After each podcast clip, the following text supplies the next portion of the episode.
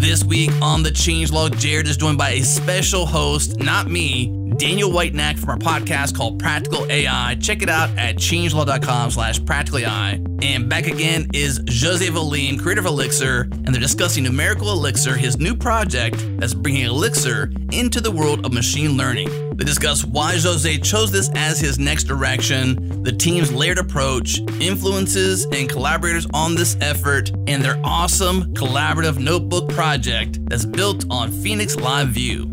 Of course, huge thanks to our partners Fastly, Linode, and LaunchDarkly. Our bandwidth is provided by Fastly. Learn more at fastly.com. And we love Linode. They keep it fast and simple. Check them out at linode.com slash changelog and get your feature flags powered by LaunchDarkly. Get a demo at launchdarkly.com.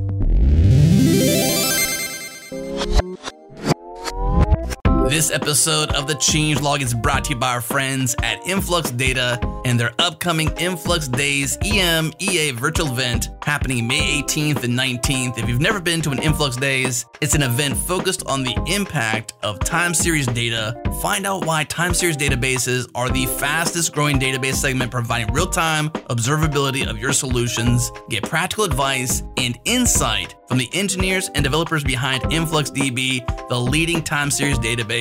Learn from real world use cases and deep technology presentations from leading companies worldwide. Learn more and register for free at influxdays.com. Again, influxdays.com.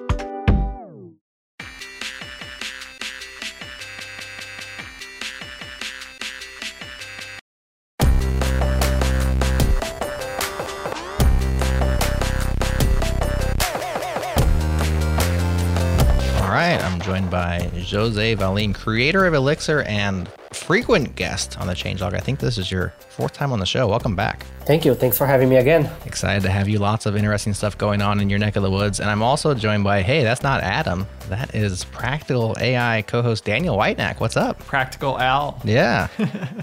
Yeah. Practical AI, sometimes it looks like with the font on Zoom, it looks like Practical Al. Yes. So when we record on our podcast, uh, normally I'm known as Practical Al. Well, welcome to the show. I'd have a, a tool time reference. You know, you'd be my Al Bundy for the show, but that would be too old for most people to get that one. Yeah. And I'll just say, you can be my Adam, I'll be your Chris Benson, and we'll uh, co host this sucker. How about that? That sounds wonderful. I'm excited to be here. Well, I had to call in the big guns because I know very little about this space. In fact, almost everything I know about the world of artificial intelligence, I learned from producing Practical AI and by listening to Practical Al do his thing each and every week. So that's why Daniel is here. I do know a thing or two about Elixir, but nowhere near as much as Jose. And here we're at the intersection of those two worlds. So kind of an exciting time. And we're here first to talk about NX. So, Jose, what is this NX thing you're here to tell us about? All right. So NX stands for Numerical Elixir. And back in November last year, we started working on this. I can tell more about the story later. But uh, the important thing is that in February, we finally unveiled NX, which is a library, but also this idea of a collection of libraries of to improve Elixir so we can start doing machine learning, data science, numerical computing, and so on. So I'll just give an overview of what we, we have out so far so everybody's on the same page and then we'll expand on that. So we start with NX, which is uh, the, it's a library itself, is the idea in the library itself. And uh, the main abstraction in NX, as you would expect, is multidimensional tensors. So you can do, um, when I announced the NX, one of the things that I did was that I gave a talk, and in this talk, I built a MNIST classifier, neural network classifier for the MNIST dataset from scratch, just using NX. And so, you know, you, you, can work with multidimensional arrays, tensors, and for those who are not familiar, why multidimensional arrays and tensors? One simple example I like to give is like, for example, if you take an image, if you need to represent that image, uh, if you need a data structure to represent that image, you can represent that with tensor, and it's going to be a three-dimensional tensor, whereas, where one of the dimensions is going to be the height, the other is going to be the width, and then the third dimension is for the channels like RGB and so on. So, and then, you know, if you can represent the data like this, you're going to send this, uh, this tensor through data networks and uh, through neural networks. And at the end, it's going to tell, hey, is this a, a dog or a cat? Or more complex things. So that's where we started. That was the first building block that we built.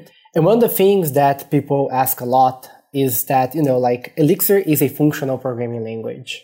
And functional programming language, they promote a lot of immutability uh, they promote immutability a lot, which means like if you have a multidimensional tensor, like you know if you have a, a 50 megabytes image and you need to do something with it, you need to transform this image. Each transformation that you do is going to copy the whole image in memory, you know, and do a new copy. So you're allocating like 50 megabytes every step along the way. So to solve this, what we did, and this is an idea that we've seen elsewhere. For example, in the Python community, we have JAX. So a lot of the inspirations in NX come from JAX. So the way we solve this in NX is that we have this thing called numerical definitions. And what numerical definitions are is that they are a subset of Elixir that can compile and is guaranteed to run on the GPU.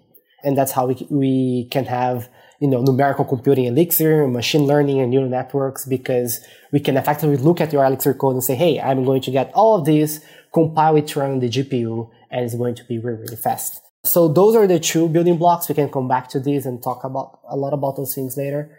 And then we release two bindings for NX. So one is EXLA.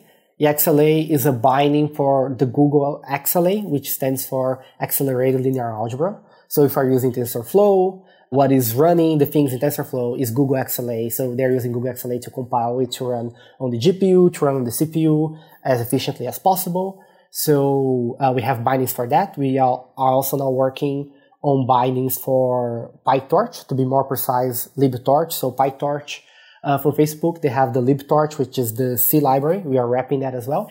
And two months later, so that was in February, we released two other libraries. So one is Axon. So we started with the building block, which was tensors, multidimensional arrays, numerical definitions. So we released Axon, which is a high level library for building neural networks. And we just announced Livebook 2, which is interactive and collaborative code notebooks for Elixir. So that's kind of what we have released in the last two months. And it's just the beginning.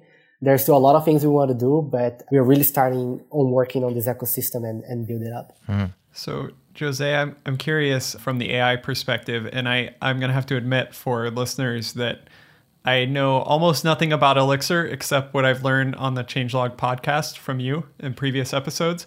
So I'm, I'm curious, like from the community standpoint, what was really driving your motivation to spend so much time on these things? And I see like, and we can dig into the individual components, but like you're saying that like the main components that I think could make this very functional, it sounds like are, are there and are being built. But from the community standpoint, were people requesting this?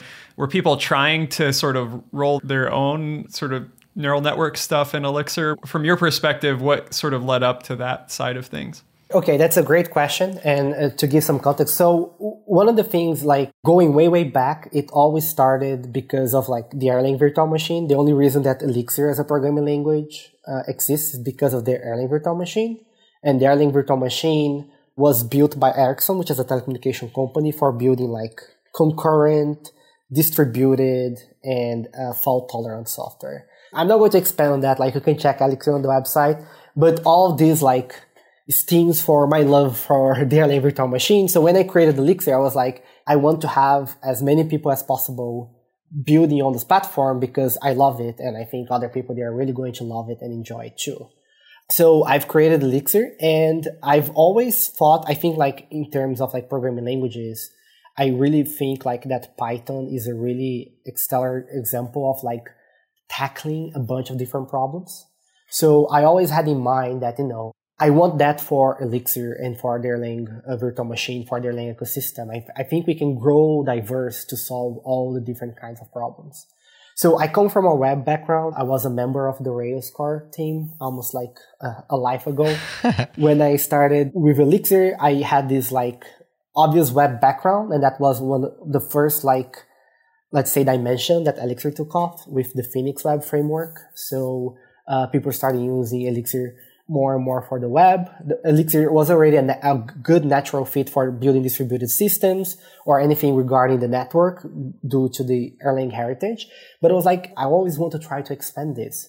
And the first time I expanded this was back in 2016. We released abstractions for like data pipelines and data ingestion. So if you need to consume like queues and you need to do that very efficiently, we released libraries for that and that brought Elixir to a new domain, which was like data processing. And there are like some very nice use cases on our website. So for example, how change.org, for example, is using data abstractions that we wrote back then to process, you know, like, because when somebody, if you have a pet- petition that 1 million people sign, you need to send them an update. Now you have to send an email to 1 million people. How are you going to do that? So we start that segment and then the community start to grow. So people start bringing Elixir in the Erlang virtual machine for embedded. So there is the Nerves framework. People started bringing that to audio video streaming. And then there's always the question, like, you know, why not uh, numerical computing? Why not machine learning? So I always had this interest, like, you know, I, I feel like it's part of my responsibility, part of my job to try to broaden the domains and the areas of the language. The community is also doing that a lot for a bunch of areas. But, you know, if there's something where I feel like, hey, this is a good opportunity, we can do it, then why not? Then let's do it. Mm-hmm. And this always started just to finish giving more context when PragProg, I always had this interest. Actually, like my thesis, my master thesis was in text classification, Bayesian text classification, but that was like 11 years ago. So, you know, like that was deep learning. We're not talking about deep learning at the time yet. I think everything was still support vector machines were kind of state of the art. But I never followed back, but I always had this interest. So in October last year, PragProg announced a book, which is genetic algorithms for Elixir. And then I was like, hey, apparently there's somebody who knows things about uh, AI and machine learning in the Elixir community. And he's Sean, Sean Moriarty. I sent him an email and I was like, hey, I think the platform could be good for us to do everything in machine learning. He said like, I agree. Uh, let's work on it. Mm. And we started working on it. So it was basically, you know, like, it's kind of like, you know, why not? If we can make it happen, let's make it happen. And yeah. uh, we will try to figure out how we are going to, you know, let's build this. And then later we will continue working on how to package and how to sell this to people and say like, hey, what are the benefits of having those two words like joining together mm. and working together? So if we stay big picture, but we do a bit of a comparison, trying to understand exactly your aim here if I was a happy NumPy slash PyTorch like that, a Python data scientist kind of a person, are you hoping that maybe someday the NX based and Elixir based tooling would draw me over to Elixir? Are there aspects of it that's it's going to be well positioned better than Python, or are you more just saying, well, let's bring this area of computing to existing Elixirists and hope to you know give them more tools or are you also thinking from the other direction?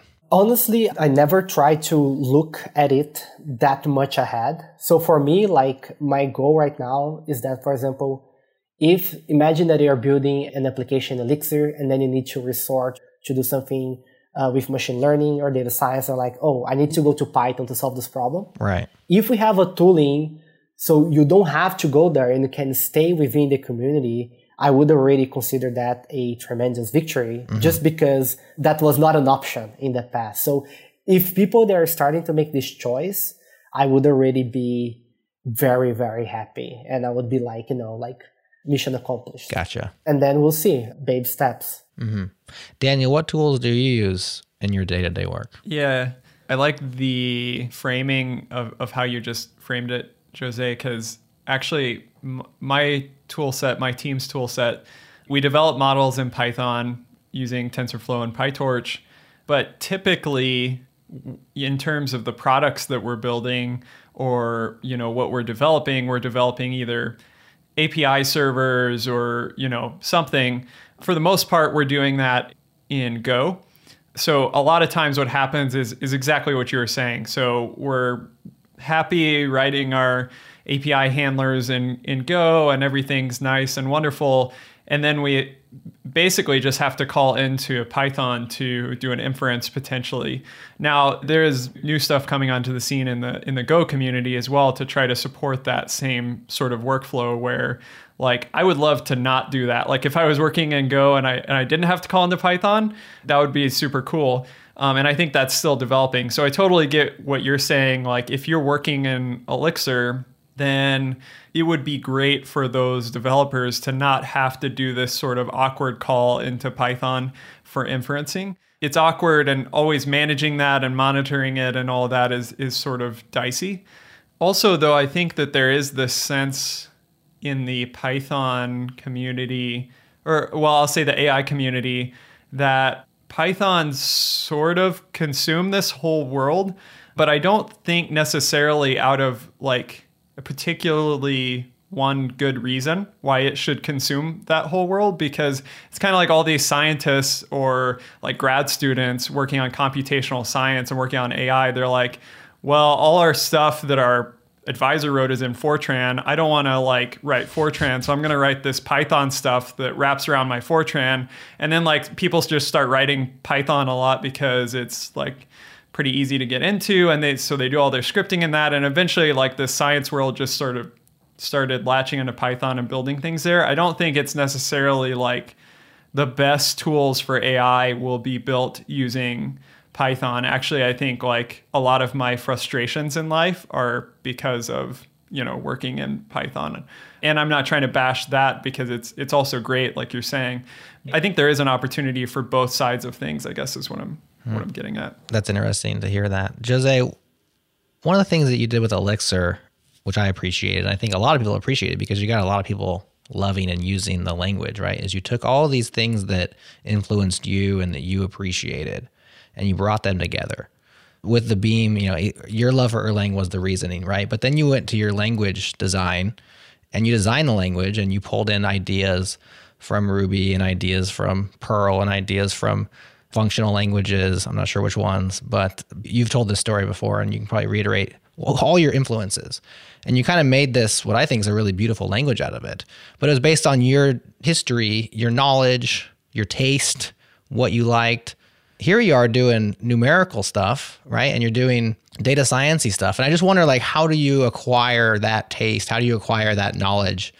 Do you just know every domain very, very well? Or how, how do you learn this stuff? I know you said in your back in school you were doing some of this stuff or statistical things, but how have you come up to speed on what would be an awesome way to do numerical Elixir? Yeah, so this time it has really been Sean and Jackal. Okay. So all the part of like deep learning and how things should work, Sean, he really the one leading it. But like the main seed that led to this was actually Jackal Cooper. So when I started talking with Sean by email, before we started working together, I sent a tweet. I, I don't remember, but it, uh, it, was asking about like some references. And then he pointed me to the JAX library in Python, which a lot of people are taking it like to be the next big library, potentially replace TensorFlow. That's what some people speculate, right? But it's from Google. There's a lot of traction behind it. And then I was reading the docs for JAX so we are saying, know, like, hey, you know, like Elixir is a functional programming language. And as a functional programming language, everything is immutable. So work with multidimensional data would actually be very expensive. But then I'm reading the, the docs for JAX, which is a Python library. And then they have quotes like, JAX is intended to be used with a functional style of programming. And then they say, unlike NumPy arrays, JAX arrays are always immutable. And then I was like, what is happening here? So it was like this reference, like, hey, it functional, right? Like, so that like my spider senses, they were like tingling, like, okay, wait, wait, wait, wait. So there is something here. That's when Sean and I, like, we, we, we jump with both feet and we're like, okay, there's really something here. And, and the whole idea in there is because the way that JAX works and the way that numerical definitions in NX works is that when you are doing all the operations in your neural network, like, hey, you know, we need to, we need to uh, multiply those tensors. We need to calculate softmax. We need to do the sum. When you're doing all those computations, you're actually not doing those computations at the moment. What you're doing is that you're building a computation graph with everything that you want to do in that neural network. And then they get this computation graph. And when you call that function with a particular tensor with certain dimensions, a certain size, it emits highly specialized code for that particular type of tensor, for that particular graph. And that's why everything is functional because what you're doing is building a graph, you're not doing any computations. And then you compile that to run the GPU. When we saw this idea, it was like, hey, everything can be functional. And, you know, when it started, it was like a bunch of happy accidents, you know, a book being published. So I, I like to say, like, I really have a thank you, like, for, for PragProg because, you know, if they did not publish this book, if somebody read the proposal that Sean sent to PragProg and say, hey, we don't need genetic algorithms book for Elixir, maybe none of this would have started. And then somebody pointed us to JAX, So it was all those things happening.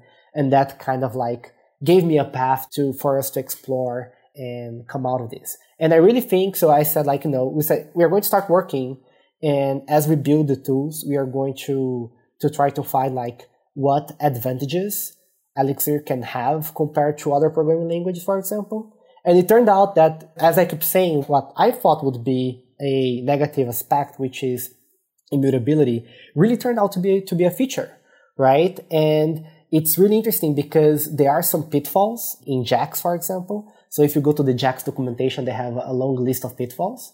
So there are some pitfalls in the JAX documentation that they do not happen in the Elixir implementation in NX uh, because everything's immutable. So the way that JAX works is that in Python, they call it the tape pattern. So basically, as you're calling methods in an object, it is requiring all the methods that you call. In Ruby, we know it as method missing. But there are some operations in Python that they cannot be recorded. So for example, if you are setting a property, for example, in the object, or if you pass that object to a conditional, you don't know that that object is being used in a conditional. So JAX cannot record that structure in your code. So they have like some pitfalls like, hey, you know, you have to be careful. Or if you have a for loop, if you have a for loop in JAX, what it's going to do is that it's going to unroll the loop and that can lead to very large GPU code.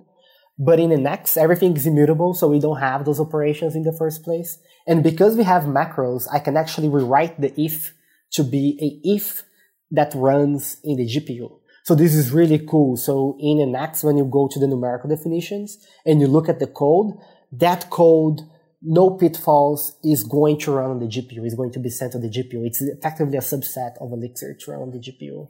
So yeah, so you know, it started with this small tip and then it kind of spread from there.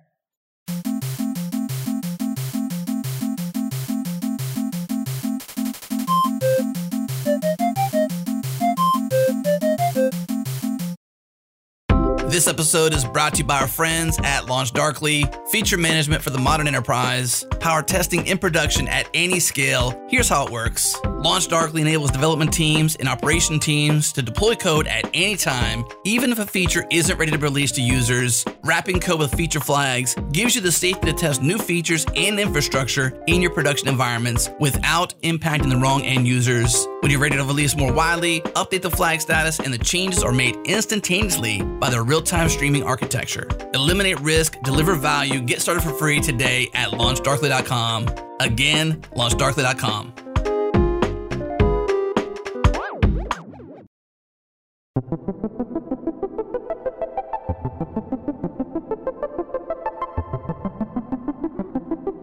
So sitting on top of NX is Axon, which is NX powered neural networks. You want to give us the skinny on that tool, Jose? Yeah, so it's pretty much what the name says. It's neural networks uh, built on top of NX. And uh, so Sean is the one, so a lot of those things, Sean is the person behind it. So Axon, EXLA, uh, it's all Sean's work. And what he did for Axon is that he built all of the building blocks of a neural network uh, he built just using functions. They, they are regular numerical definitions. They are regular uh, numerical definitions. So, and numerical definitions are regular Elixir functions. So he just built a bunch of functions and then you can compose them together to build uh, the neural networks. And so he did like, he built all of this. It was really funny because I, I think we can still find it in the repo. He created the initial issue which I think had like a hundred checkboxes, which was just like all the, the functions that you use, like all the initialization functions, optimizers, layers, activations, everything that you have in, in a neural network that you usually use. So he listed all of those, then he implemented most of those, and then he came up with a higher level, is still inside Axon, a higher level API. So you can say, hey, you know, I have a neural network that is going to be this dense layer and this uh, convolutional layer and this activation and this, and I want to train it and, and you're done. So, you know, the same level of API convenience that you would expect from like Keras or from PyTorch is there in Axon, but the building blocks as well. That's what Axon is about. It's a little bit, you know, out of my, my reach of my understanding. And it's kind of funny because I can run the basic examples, but I still don't have a GPU. And then if you get a convolutional like neural network, uh, if you're going to train it without a GPU, it's going to take a lot of time. So I, I cannot run some of the examples, but uh, Sean, he added already a good amount of examples to to to the repository. So you know that we have like some very classical data sets that people use in machine learning, like MNIST, uh, CIFAR. I don't know if I'm pronouncing those correctly, Daniel, but you probably know what I mean. The fashion MNIST and so on, and he has examples of. Uh, and then no algorithms like ResNet and this kind of stuff, and there are examples already in the repository and for those things running in Elixir and compiling and running on the GPU, which is very exciting. Don't you have a GitHub sponsors or a donation button, man? Let's get this man a GPU. Someone's got to get you a yeah, GPU. Yeah, I know, right? Come on. the world would be a better place if Jose Valim owned a GPU. I'm going to put it on record. Yeah, I, I, was really like in a, just an aside. I, I was like, I'm going to buy a Linux machine then so I can have the GPU. And then Apple came out and was like, oh, we have TensorFlow running on M1 but they release just like the compiled executables and not the source code. So I'm like, do I buy a new machine that is going to take space in my house? And then three months later, Apple is just going to, the thing is going to be merged in TensorFlow and I'm never going to use it again. So in this way, like, so I'm just like, mm. I'm suffering for like decision paralysis. I'm like, you know, should, should, so should I invest on this thing? or not. Well, you've come to the right place. This is Daniel's expertise right here. This guy, he builds these yeah. things in his house. Unfortunately, it's all uh, crazy right now. I, I know we we ordered a server and like we had to switch the GPUs because of like I don't know if you saw Nvidia's they kind of got mad that everybody was putting uh, consumer cards in their enterprise servers, oh. and so that all got switched up. Which I understand their their business, but yeah, that whole world is crazy right now in terms of actually getting your hands on on something as well. Supply shortages and everything. Yeah, yeah, it's insane. Just scrolling through this, like I'm I'm pretty excited to to try this on my you know a little workstation with a GPU. I think it's cool that, again, I'm coming not from an Elixir standpoint, but I recognize the API. Like it's very Keras like this high level API that you're talking about, where you're, oh, I've got a dense layer, I've got, you know, a dropout layer, whatever it is. That like instantly makes sense to me. I feel like I could take this API and create like my model definition fairly easily. And I, I really like that. Being a Python user and coming from that outside world, like it it makes me want to to play with this. If it was a totally like different sort of looking api i think i would have a, i would be sort of nervous to dive in.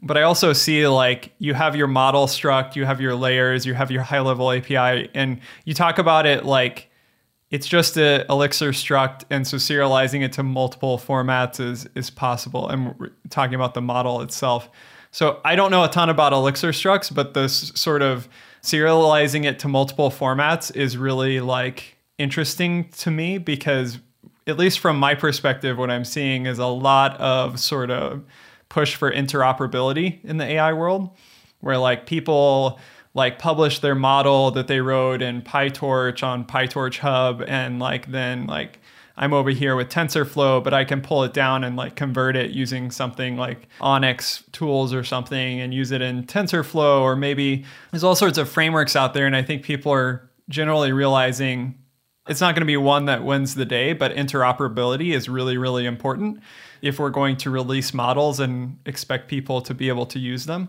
So I don't know, was that sort of factoring in your mindset as you're thinking about how to represent models in Axon? Yeah, definitely. When Sean was working on it from the design, he was we was thinking, you know, how how can we get ONNX model, load that into an Elixir data structure, so we can get that and send to the GPU and have that running on the GPU.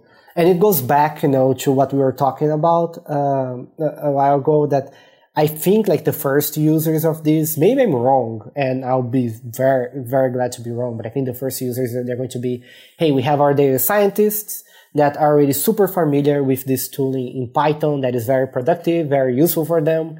And it's harder to convince them to migrate, but hey, we are running Elixir in production. And I just want to bring that model and run directly from Elixir. And I think that's very important for that use case. So, and I, um, I mean, the whole purpose of interoperability. One of the things that I think it's really worth talking about that I think with this idea, so, you know, a lot of people, they think about Elixir, they think about web, but Elixir is also really good thanks to the Nerves framework for embedded. And I think there's a lot of potential in this area of, you know, uh, having machine learning neural networks running on the edge and nerves can help with that. And that can be an interesting application as well. And that requires kind of the same ideas because you're not going to train on the device, right? So you need to build the model elsewhere and do all these steps and then bring that into the device. So serialization is there. And I think it's a matter of time until a lot of those things we are working on them as you know it's like we also started a machine learning working group in the erlang ecosystem foundation so people interested in this so it's something that we plan to work, but if somebody is really excited about this, so if you're listening to the show, like, hey, you know, I want to try this out, or, and maybe I can implement like ONNX serialization and you would like to work with us and a PR, it's definitely welcome. We can have a link to the Erlang Ecosystem Foundation, the machine learning working group in the foundation. So we have a Slack, people can join, can talk to us. And there's a lot of work to be done and this serialization is definitely going to play to play a big part of it. Yeah. So how long have you both been working on on axon? Because it just seems like there's so much like there's so much implemented. Like you were talking about you know hey, we need all of these different layers implemented that people know about. Typically, I, I, see libraries like maybe that have a new API for machine learning or something. It seems like it takes them so long to sort of add operations and add you know support for different layers and such and uh, I'm, I'm wondering like what was your thought process and approach to building this in a way that you could come out of the gates supporting a, as much of that as possible to give you an idea. So Sean has been working on it on his free time. Okay. And he started working on Axon as soon as we announced NX. So he has been working on it for two months on his free time. And it already has a bunch of stuff. If you check like the, the README, you know, it already has the convol- I'm not going to, to be able to say everything, but the dense layers, dropout, convolutional layers, a bunch of optimizers, like seven, eight. So he has been able to add those things really, really fast. And I think one of the reasons for that is because the foundation are just functions. We're just building functions on top of functions. So it's, it's very easy to, to compose. And the other thing is also that I think like one of the reasons I'm speculating here to be clear. I think maybe one of the reasons why some of those libraries, it takes a lot of time for them to implement a layer is because they are implementing everything, right? They are going maybe like from Python all the way down to the C code and implementing or, or C++ code and implementing that. While for us, it's a very layered approach where Axon just works about NX. NX is the tensor abstraction. And then we have the tensor compiler stuff that compiles for XLA and working at those different layers. When you're working at Axon or in Axon, you are really at a high level. You're not really worrying about C, C++, any of that. You're just saying, hey, you know, what are the tensor operations that I need to do? And I think like that's why he was able to to be so productive in building, you know, all of those features in this short time frame. And I think adding new like new activations layers, they're relatively straightforward. What I think uh, what takes more time is, in discussion is when we need to change the topology because that requires to think about how the, the struct is going to represent that. So for example, if you have a GAN or a recurring neural network, now you have to think like, you know, oh, if it's recurring, now you need to get the data, feed it back inside. So you have to think how you're going to model that. But it's mostly, it's just at, you know, at the high level representation. So that's kind of how things have been structured. Mm. Yeah, I cloned the repo, and his first commit was January 25th of 2021. It's pretty amazing. With a few to follow, and it was funny because like the first commits are like add some functions, more functions, adding some even more common functions. So he's just like cranking out these functions, like you said. Yeah, so that was in January. Okay. Yeah. So a couple of months. Yeah, but while working on that, he was still working on XLA and NX with me. So we started in November.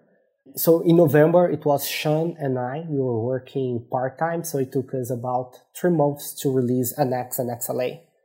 And then Sean, uh, he's still working with NX and XLA. And then he's focused after we announced it in February, changed it to be on Axon until we, we announced it. And now we are probably all like kind of going back and forth between projects. So because there's still a bunch of things that we want to build in NX. So one of the things that I really want to work on is streaming because uh, so Elixir is really good for streaming and I want to have a very good abstraction. So, you know, we can start streaming data to be inferred like into the GPU. So you don't have to load everything into memory. Or for example, if you have a webcam or a camera that it's your embedded device or you're getting from WebRTC or something like that, and you want to send that straight to the GPU and stream it. So we can do all this kind of, uh, of stuff, uh, interesting stuff that I think we can do. So yeah, so we are going to be jumping back and forth a lot. Mm-hmm. I think it speaks to the power of a solid abstraction too, and like a layered approach when done well. When you get to those higher layers, like you said, unless you have to change the topology, if you're just adding and building on top and not having to drill down through each time, then you can move relatively fast. There's probably also an aspect of this where it seems like Axon's API is trying to be familiar. And so a lot of times, I at least for me, the slow part of software is like getting that API figured out, you know, and like rewriting that API so that it's better. And maybe there's a step up because of all these other projects that have come before um, that makes it familiar to Daniel and other people who are working in this world. Exactly, that's a very good point. And I think on the Axon side, one of the inspirations, I think it's there is a project Thinc AI in Python, which is a functional approach. Yeah, there's a team in uh, Europe that writes the spaCy library, which is an NLP library, and I think that the, their main like backbone for that is Thinc. I see. Yeah. So that has been one of the inspirations as well, and I think there's PyLightning or Lightning Torch or something like that that has also so yeah that's that's a very good point you know so if you can look at what people are doing and say hey this is what i think it's good this is what i think it's going to fit very nicely at what we do that speeds up the process uh, considerably as well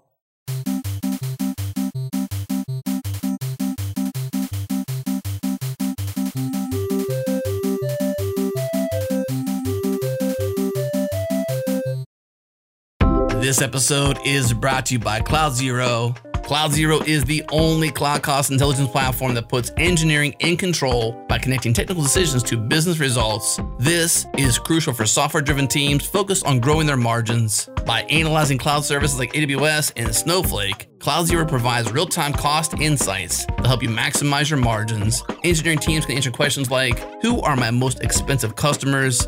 How much does a specific feature cost our business? And what is the cost or impact of rewriting this application? With cost anomaly alerts via Slack, product specific data views, and granular engineering context that makes it easy to investigate any cost, CloudZero gives you complete cloud cost intelligence, connect the dots between high level trends and individual lineups. Join companies like Drift, Rapid7, and SeatGeek by going to cloudzero.com slash changelog to get started. Again, cloudzero.com slash changelog.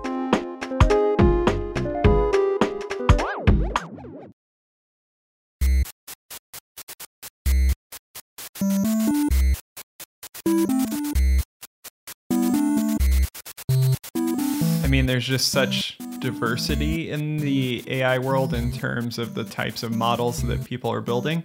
But there is a fairly consistent, like if you look at the implementations, whether it's TensorFlow or PyTorch or, you know, the, these other frameworks, you can kind of get a pretty quick sense of how they're building their architecture looking into the source code. And I mean, I'm just looking at some of the the layers that are implemented in Axon. And like I said, I, I think you've done a good job at like I don't know how to read Elixir. I can sort of get the sense of what what's happening here, and I think that's a testament to like, yeah, like following some of the inspiration, the good inspiration that's already out there in the world, and also I think it'll be easier for people maybe that do want to jump and you know experiment in elixir from the python world and they want to add their own cool layers into axon it's going to be a lot easier for them to jump in and do that i think if they feel like they're not in a total foreign world. They, they recognize some of these components and all of that. So i definitely think that that's a good call. I know that some of like data science ai world kind of operates with a weird set of tooling that includes these things like called notebooks and other things. I know I saw like there's even some some functionality related to like interactive coding in cells and that sort of thing too, isn't there? Yeah. So there is a separate project. Another person has been working on this project, uh, Jonathan Kłosko. When Sean and I started talking, like, hey, you know, we want to build this foundation for machine learning, numerical computing, and then we mapped a bunch of things that we have to do. And there are a bunch of things that we have not started working on yet. So for example, we don't have an equivalent to data frames. So that's an open question that has to be solved. We don't have plotting libraries yet. But one of the things that we want to do was this idea of the interactive and collaborative notebook. And to give a, a bit more context, Daniel, so we have, we have the Phoenix web framework in Elixir and the Phoenix web framework, I think two years ago launched something called LiveView, which makes it really easy for you to build interactive real-time applications, but on the server. So without having to write JavaScript, which if you're not a JavaScript developer, that can be a plus. And because the logic is on the server, it allows you to do like collaborative because if you have multiple people collaborating on the text, on a text, right? Like the server is the one that knows where people are, what they should do, how the text should change. So it's really good for building these kind of applications. The elevator pitch is not correct, but the one line somewhere that you can say is like react on the server is the way you can think about Phoenix Live View. And I said, I want to do this. We want to build this notebook thing as well, which we called Livebook. So that's the Livebook project. And the way it started was very funny. So we have a project called ExDoc, which generates documentation for Elixir, and we're really proud of it. We think that our documentation just looks great and it's standardized. All the projects in the community, they generate this uh, documentation with ExDoc. It has a bunch of great features.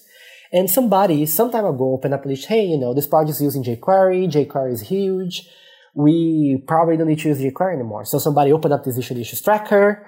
I was like, sure, sounds a good idea if somebody wants to do it. Mm-hmm. And then out of nowhere, somebody sends up a request. They didn't ask if they should do it, right? They just sent up a request, replace jQuery by JavaScript. And I was like, this is great. I reviewed the code. The code was flawless. I reviewed like the best of my power since it's JavaScript.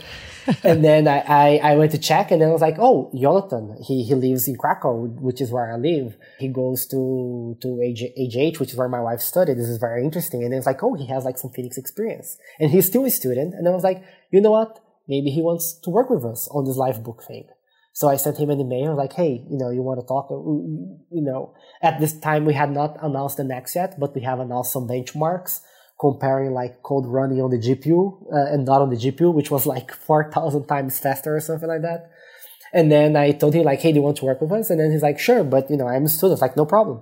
You're going to work part time. So he started in January working on Livebook and the idea so, and then we started talking to some people. So there was, at about the same time, uh, John, another, another Jonathan John, he had released something like a notebook for Elixir as well, a, a very bare bones one. So he had some experience from Python. We brought him in like, hey, you know, if you're going to do this, how are you going to do it? What are the benefits?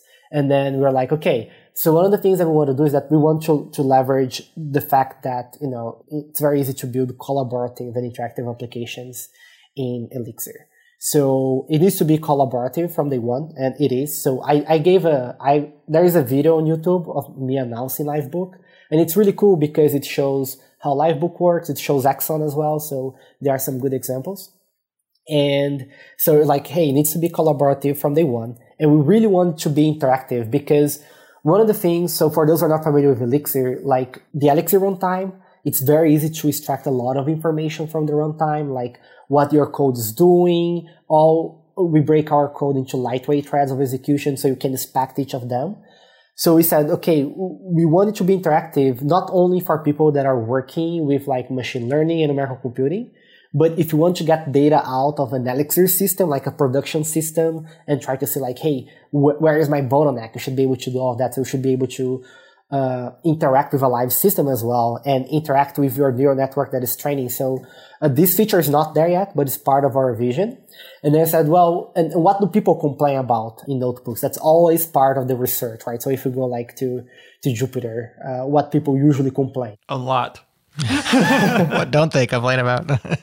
what we heard was like, well, the format that it writes to disk, it's not good to diff, it's not easy to version control, right? Mm. So how are we going to solve that? The dependencies are not explicit, so and the evaluation order is not clear as well. So how we can solve all those things? So you know, we brought our set of inspirations, we bought the problems, and we started working on how we, we want to solve this. And then a couple weeks ago, we, we announced it, maybe one or two weeks ago, we, we announced Livebook, or maybe it was last week. Anyway, it's there. You can really see if our vision is not complete, you can see the important parts in, in there of like, you know, uh, it's fully reproducible. The evaluation order is clear. Your dependencies need to be explicitly listed. So uh, everybody who get a notebook knows exactly what they need to install and the notebook's going to install it for you. John, he created a format called Live Markdown, which is a subset of Markdown that we use for the notebooks, which is really great because now if you change a notebook, we are just changing a Markdown file, which means you can put it on version control. Mm-hmm. People can actually review your changes without having to, you know, spin an instance of that thing and make that work. So for us, it's a step again into this ecosystem. And I think there is a bunch of things that we want to explore and try out and really try to be like a, a very modern approach to, you know, for interactive and collaborative notebooks. And, and there are other things like happening in space. So, uh, there's Jupyter notebooks. There's also Pluto.jl coming from the, the Julia folks. There's also DeepNote, which is a, a software as a service. So we're kind of looking at everything and coming up with our own takes and ideas as well. That's awesome. I'm glad that when you looked at this, you like took that perspective of like, not we need notebooks. People love notebooks, but what's what's wrong with them? because I think there have been a lot of there's notebook kernels for all, you know all sorts of different things for for Jupyter, but they all suffer from similar issues. And of course, I love Jupyter and it's powerful and people use it with great success. But I think after people have used it for so long, they've seen these consistent issues. I think, you know, the whole managing state thing that you mentioned and the execution flow is probably the top one on my list. So mm. now you're really tempting me to try out. it also seems like you release something cool every week. Right. I don't know how that works. I don't release something cool every week, so I'm feeling really deficient right now. I'm with you. I don't have anything new to release for now. Until next week. Daniel, what you need to do is find some really talented university students and get them to, you know, inspire them to yeah. work on some stuff for you. I guess so, yeah. Yeah, so yeah, so uh yeah, Jonathan has been excellent into this as you know, like and, and it was like his first live view application. So uh, I think it's both a testament to, to Jonathan and to LiveView, the fact that he could build this thing in three months while while still studying, working part time. Mm-hmm. And go check it out. Go check the video. I think I'm really excited about Livebook. It's really interesting. And so, for example, uh, we just merged like auto completion. So when you're writing code, there is now auto completion as you would get from VS Code. We use the Monaco editor, and everything's like collaborative, right? Like if we have two, if we have multiple people working on it, the changes are broadcast. And based on this idea that it's built on LiveView, where you don't have to write JavaScript, like the whole thing, including all the Monaco extensions that we had to do. So it had like the Elixir Lexer and so on. It's like 2000 lines of JavaScript. That's it for, for everything that, that it does work. The whole thing about the, the notebook is that, uh, in my opinion, it was a very different approach to how we approach like NX and Axon. It's like, hey, you know, like for NX and Axon, we're like, okay, let's build this and see where this leads us. But for notebook, it was like, this is an area that Elixir is really good at, and I really want to mm-hmm. have our take on this. I, th- I think we can make this ours, like our version of this, how our vision, our understanding of this. And of course, that requires looking around, but it was a very different thought process. Just like, hey, I think we can build this, and I think we can build this great because we have great tools for that. And just to make it clear, like it, it, out of the box, it works distributed as well. So, for example, if you have a bunch of people using notebooks for some reason and you want to start like five machines in production and have people connect to those machines from anywhere they want, it just work out of the box. There's no need for external dependencies. You don't need to bring Redis. You don't need to bring a, a database. So everything was really built using like the the again like if you go to the beginning of the talk we were talking about their Erlang virtual machine right? And they're building tele- telecommunication systems right? Mm-hmm. imagine you have this platform and you can build collaborative notebooks right? So that was kind of our idea our take. How does it do that? Because it looks like it only runs on like local host. Maybe there's like a way to how do you tell it hey i've got 10 nodes that i want you to run across. Is that just configuring Phoenix? So by default, we run it on localhost. By default, if you're running our machine, you don't want to, to expose that and have somebody access the, the, the notebook. Yeah, it's like an eval. It's like a public facing eval, right? Yes, right. Imagine that you are at an Elixir conf, somebody would just be, who is running notebooks here that I can? right now, I think we just need to tweak the configuration file.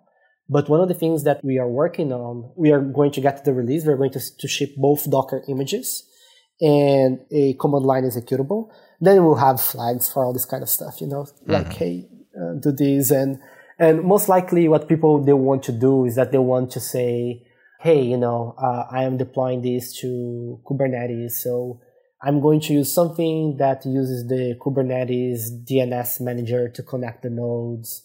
So in Elixir, you would use something like Peerage or libcluster that uh, figure out the topology and connects everything for you. Yeah, and I can definitely confirm that people will want to spin these things up everywhere. now, I'm not surprised when I hear this, but the first time I started hearing production notebooks, and I was like, how do you have a production notebook? It's a notebook. Like, how are you running a notebook in production? But this is like so pervasive. People are like, oh, this is my production notebook, and this is my, you know, dev notebook, and all of these things. I don't know if I go that far because I'm like, I, I don't know how to support a notebook in production, but it, it is such a pervasive idea. It's cool to see that as a piece of this. Um, and of course, there's other things too, like you were mentioning, you know, pandas and other things. So for people that aren't familiar in Python, there's a library called pandas, which deals with tabular data, and you can do all sorts of cool like data munging stuff. So yeah, it's cool to hear you say that those things are on your mind. And because you release a cool thing every week, you know, maybe that will be next week or the following one. yeah, right now, like I, I, think we are going to tackle graphing because graphs because it's part of the notebooks but I'm hoping for like the, the data frame stuff. Other people are going to step in and we are having a bunch of related discussions on the Erlang Ecosystem Foundation, machine learning working group and this kind of stuff. If you want to talk about like, and there is, and sure, like machine learning, right? And then we can talk about neural networks and there's like so much work to be done and so many things to explore. So people that are excited, like jumping and you're going to have a feast, right? Because like we didn't talk about like, hey, clustering, you know, forests and classifiers, regressions, and then we can talk about linear algebra. There is just so many things in the ecosystem that one can build and explore that there is a lot of work to do. And we hope like people, they'll get more and more excited and they are going to, to join us in this journey. Yeah. It seems like if you've got the graphing thing going and you're talking about Elixir having this sort of natural abilities with web development with Livebook and the other things here, you know, a big thing in the AI world is monitoring your training runs with a bunch of cool graphs uh, with, you know, something like a tensor board or something like that. So it seems like, yeah, there's like, that would enable a lot of things. It'd be pretty sweet to have your, you know, your training run going in Axon. You kick it off from a Livebook and then you can pull up a, you know, uh, interface to see all your nice training plots and and all those things and that's all happening in a really nice unified robust way. Yeah that's definitely something you know that we'll explore at some point. Probably tensorboard integration as well. It's something that we are bound to have. Yeah it seems like livebook really could be your marketing machine. You know it could be like your way in for all the disillusioned notebook sharers out there who've had you know like Daniel said, they can do a lot of stuff with Jupyter notebooks or existing tooling, but there's pain points with collaboration with all these things. I mean, the fact that one of your headlines is sequential evaluation. To me, that seems like shouldn't that be how everything works? It says code cells run in a specific order, guaranteeing future users of the same live Not book. so quick, Jerod. I'm like, that's a feature? Isn't that just like how how things work? Uh, I mean, it's kind of the the wonderful thing about Jupyter notebooks and the really hard thing about them because like it's similar um, like if you go back in history i don't know if any either of you ever used mathematica but it's a similar idea. Like you have these cells of execution. It's really wonderful for like experimentation right? Because you can oh, you did this, but when you're in experimentation, you expect things to fail almost all the time, right? So you don't expect to have like a, a script that runs and you unit test it and blah, blah, blah. You expect to try something and fail and fail over and over and over until you like tweak it enough to where it works. And so that's great in the notebook environment if you can tweak things like that. The problem is then like, oh, what were the 4 million things that I did tweak to get this to go and what state is saved like in my notebook. Like i could get it to work and then reboot it and run it from top to bottom and it's not going to work again right? So it's it's the good thing and the bad thing. Yeah and i'm pretty sure it's like this feature let's say the sequential evaluation is going to be a limitation. At some point people will be like hey i started training my neural network but now i want to do something else in the same notebook while the neural network's training how can I do that? So we'll have to come up with ways of like branching, but we want to be very explicit on the model. Like, so we'll say, hey, you can branch here, or what we have been calling it internally because uh, everything is organized in sections. We have been maybe I can set up some asides. So aside, they fork from a particular point, they branch from a particular point and execute the code based on those bindings. So or from it's basically the state of the notebook from that moment on without ignoring the other side. So it's something we'll have to tackle. And if you look at the issues tracker there are a bunch of things that we have been thinking about. So for example one of the things that i want to do so we have the idea so when you persist the notebooks you're persisting to the file system. So one of the issues like for example pluggable file systems and i want to make uh, github a file system. So you know you can easily like persist your notebooks to to github and that works transparently from from livebook without you having to say hey i need to clone and stuff like that. We can work directly on the repository and i think that's going to be a boon for for collaboration as well or, or not collaboration i mean a different kind of collaboration right? You put on github so somebody can fork and play with it. I know there's like this thing in the python world called binder so essentially, you could create a, a, GitHub repo with a notebook, and then you click on the little badge, and it just pops up a hosted version of that notebook that that will run. Um, so you can like give it a Docker image or something um, with all the dependencies. For someone like me, if there was like that tie-in with GitHub, and I could just launch a notebook and try like Axon, that's like I feel like people would just latch onto that so quickly. Then the barrier is not like oh like Elixir's sort of new to me as a Python person, so I'll, I need to figure out the tool chain. But really, what I want to do is I just want to like quick shift enter through a few cells and see how it works, and that's that's very powerful. Yeah, that's a very good point. Something for us to look into. Yeah. Well, you guys have done a lot, but there's a lot left to do. What's the best place to get involved? Like you said, fertile ground. What do you say? Hop in and have a feast or something if you're interested in the space and in Elixir, it sounds like there's lots of ways to get involved and to build out a lot of the stuff that's lacking. So, is there a discourse forum or is there a Slack? Is there a community around this? Is it just you and the Dashbit folks working on it? What What's the situation there? Everything we have the Elixir Dash NX organization on GitHub, but a lot of discussion is happening in the Erlang Ecosystem Foundation. We have the machine learning working group so if you go to the EEF website, you can get all the working groups there. You're going to find machine learning and then you can create an account. It's free. And then you can join the Slack and we'll be there. So that's where we are usually chatting things. Originally, a lot of those things, they were kept confidential, like Livebook, but now everything, at least everything that Dashbit was working on, it's out in the public. We don't have anything, no more secret projects. So that's the place to go and where we're talking about things. We have a monthly meeting where we meet and discuss and exchange ideas. So that's definitely the place. Is NX bringing machine learning tools to Erlang or are there other Erlang but not Elixir efforts in this space? You understand what I'm saying? Yeah. Like, is this the first time in Erlang, the beam based tooling around numerical computation is happening, or is there like Erlang only things that have been going on? I think it's the first time for the, the ecosystem. And yeah, and because you can call, you know, Elixir from Erlang with no performance cost whatsoever. Yeah. It's pretty cool, right? You can just call like the numerical definitions, they don't work in Erlang because they they translate the Elixir AST. Not the Elixir AST, but they translate like the Elixir execution to the GPU. Mm. That wouldn't work with Erlang, but everything that we are building on top, like Axon, because it's just building on top of the abstraction. So somebody could go get Axon, call it from Erlang, build a neural network from Erlang, and like just run it, and it should just work. That's cool. Daniel, anything else from your side of the fence you want to ask Jose about before we let him go?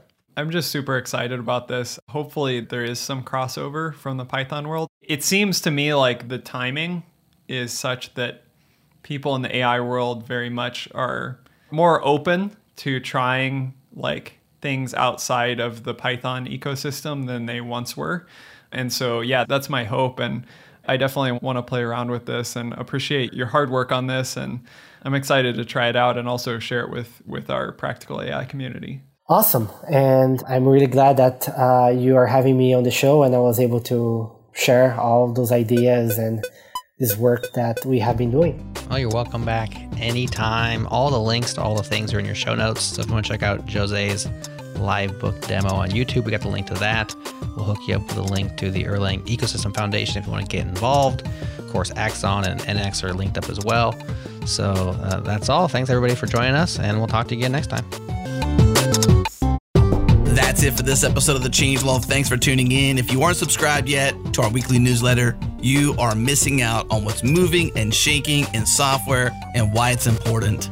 It's 100% free. Fight your FOMO at changelog.com slash weekly. Huge thanks to our partners Linode Fastly and LaunchDarkly. When we need music, we summon the Beat Freak Breakmaster Cylinder. Huge thanks to Breakmaster for all their awesome work.